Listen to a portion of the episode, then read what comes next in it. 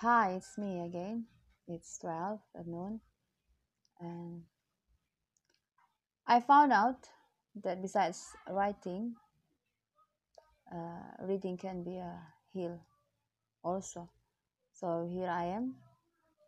I will read a novel. I found it in an application. It's from Web Novel, if I'm mistaken, and I will try to read, and we'll see if you guys like it. Well, let's see.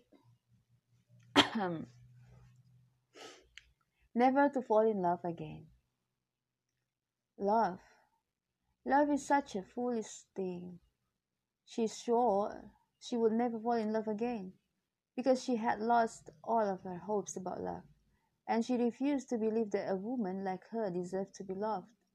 Lu Xinyi waited for her turn at the ticketing booth with her luggage by her side and a broken heart. They were supposed to spend their long holiday on a cruise ship. Perhaps it was fate that brought her here. If she wasn't so naive, she wouldn't be hurt like this. Did she do something bad in her previous life that she had to suffer now? Seven years were wasted, for Christ's sake. She wasted seven years with him just to find out he was a cheating bastard that slept around behind her back. How did he manage to fool her so for so long? She had no idea. Why didn't she see the signs earlier? Because she was blind and naive.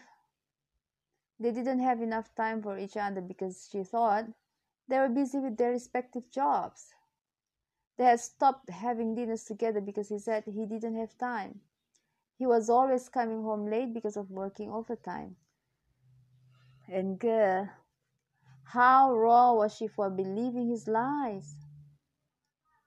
No, he didn't have had time for her because he was busy with her.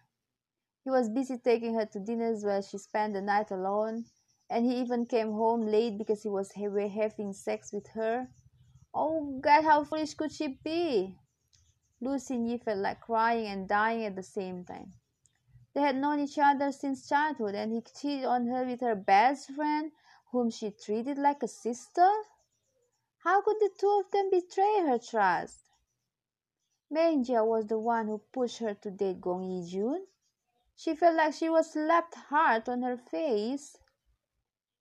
Her boyfriend for seven years was sleeping with her best friend. She specifically asked for a day off to surprise her boyfriend before they go on their one week vacation, but she didn't expect that she would be the one getting surprised when she comes home.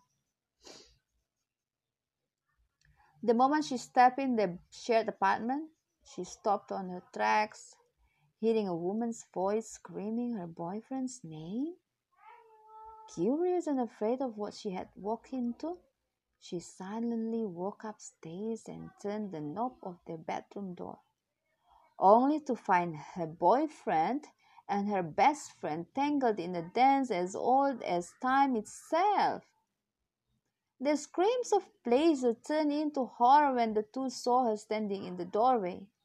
To save herself from further pain and trauma, Lu Xinyi slammed the door closed and ran downstairs, taking her prepared suitcase. She ran outside their apartment and hailed a cab. She could hear them shouting for her to stop and listen, but why would she bother to do that? To hear more lies? Not gonna happen. She had seen enough, and there's no need to talk about it. There was no other explanation for the scenario she walked on.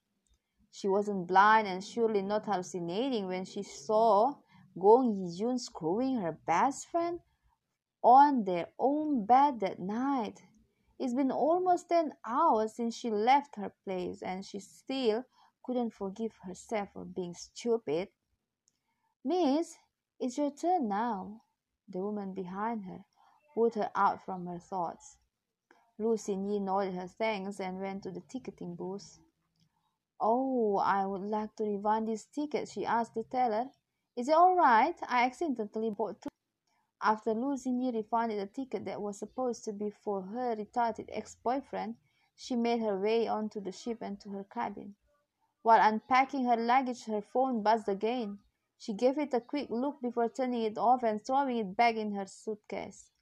Gong Yijun was calling her again for the ninth time. She pondered if she should answer it to hear his explanation. But god damn it! That scene was already embedded deep in her brain. She would have a hard time believing his lies again. I'll never fall in love again, I swear, Lucy promised herself. She could never bear to get her heart broken again.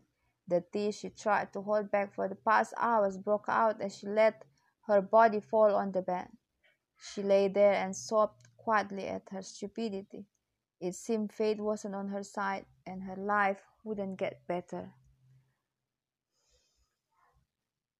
As an orphan since she was eight and passed from one relative to another, she hadn't known what love was after her parents died.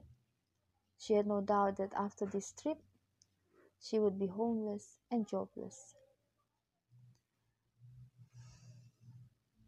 Gong Yijun owned the apartment they were sharing while her ex-best friend Ming Jiao was her superior at her workplace. How the hell would she start her new life without them?